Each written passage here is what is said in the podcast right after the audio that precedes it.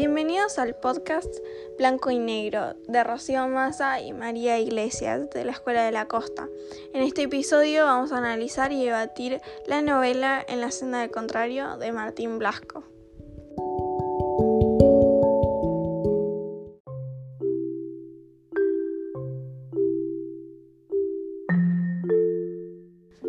Martín Blasco Nació el 24 de febrero de 1976 en Villa Tesey, provincia de Buenos Aires, y pasó la infancia en el barrio de San Telmo. Durante tres años residió junto a su familia en Santiago de Chile. Cursó estudios de dirección de cine en el centro CIBEC, eh, trabajando como guionista y productor en programas de televisión. Cuatro años en Canal 9, dos años en Canal 13 uno en Telefe, en Canal 7 y en Encuentro.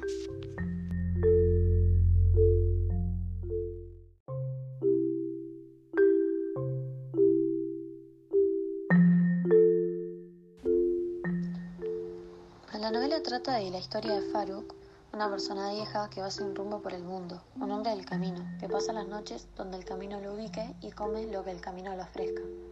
Un día llega a una ciudad que se le hace conocida. Una vez ahí, es arrestado por los guardias. En la cárcel conoce a una niña llamada Aria que se encuentra rodeada de oficiales y es rescatada por Faruk.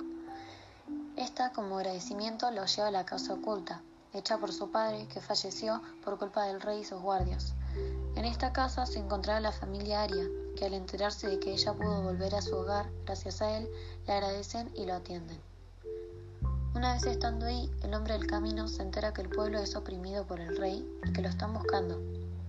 A lo largo del tiempo el pueblo le agarra cariño y respeta a Faruk y juntos deciden formar una rebelión la cual terminan ganando con mucho sacrificio.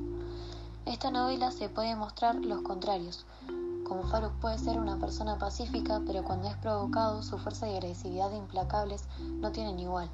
Es un hombre solitario, el cual es reconocido, respetado y alabado por el pueblo un hombre poderoso, pero humilde, y así como hay muchos casos en la vida real, algunos para bien y otros para mal, de personas que aparentan ser una cosa y terminan siendo otras. En el caso de Faruk, él es un rey que hizo daño a muchas personas durante su mandato. Él es consciente de esto y decide olvidarse de todo lo que representaba como un hombre poderoso y se convierte en un hombre del camino, para luchar en contra de lo que él mismo pudo haber formado.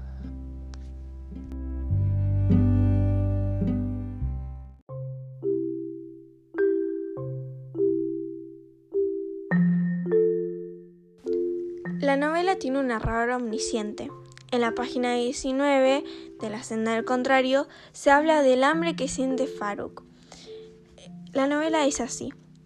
Piensa que podría comerse un camello entero. Más aún, un camello que dentro tuviera un cordero, que dentro tuviera un pollo, que dentro tuviera una perdiz, que dentro tuviera un pescado, que dentro tuviera almendras. La novela está escrita en fragmentos breves, lo cual la hace mucho más entretenida para leer.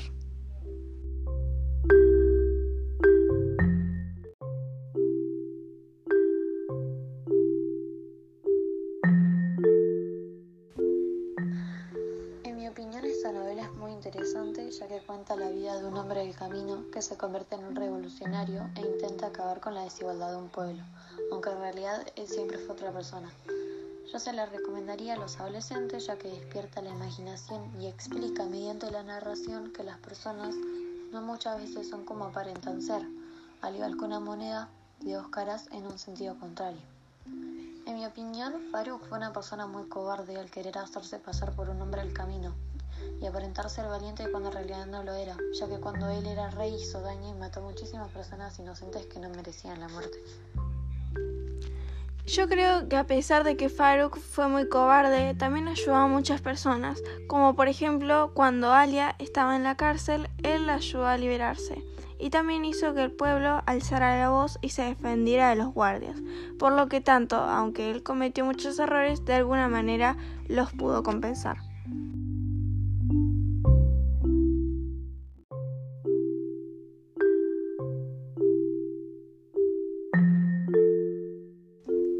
Así, desde mi punto personal, uno de los mejores personajes de esta novela es Alia, que a pesar de que ella y Faruk son personas totalmente diferentes, ella es amable con él y hasta le ofrece un lugar en su vivienda. También le ofrece alimento y les presenta a muchas personas para que él pueda sentirse cómodo conviviendo con ellos.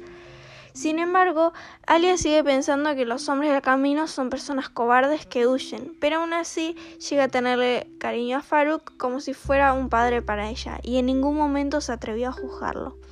La mamá de Alia también le tiene mucho cariño a Faruk, y poco a poco el pelo también toma cariño con él.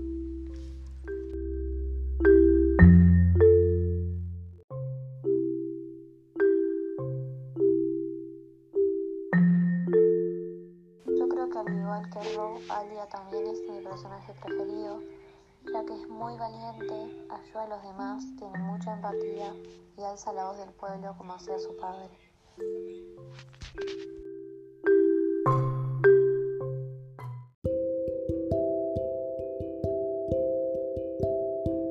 Y así llegamos al final del podcast. Esperamos que les haya interesado y servido y que los anime a leer En la senda del contrario, ya que es una novela muy interesante y entretenida. Em, nos vemos en el siguiente podcast.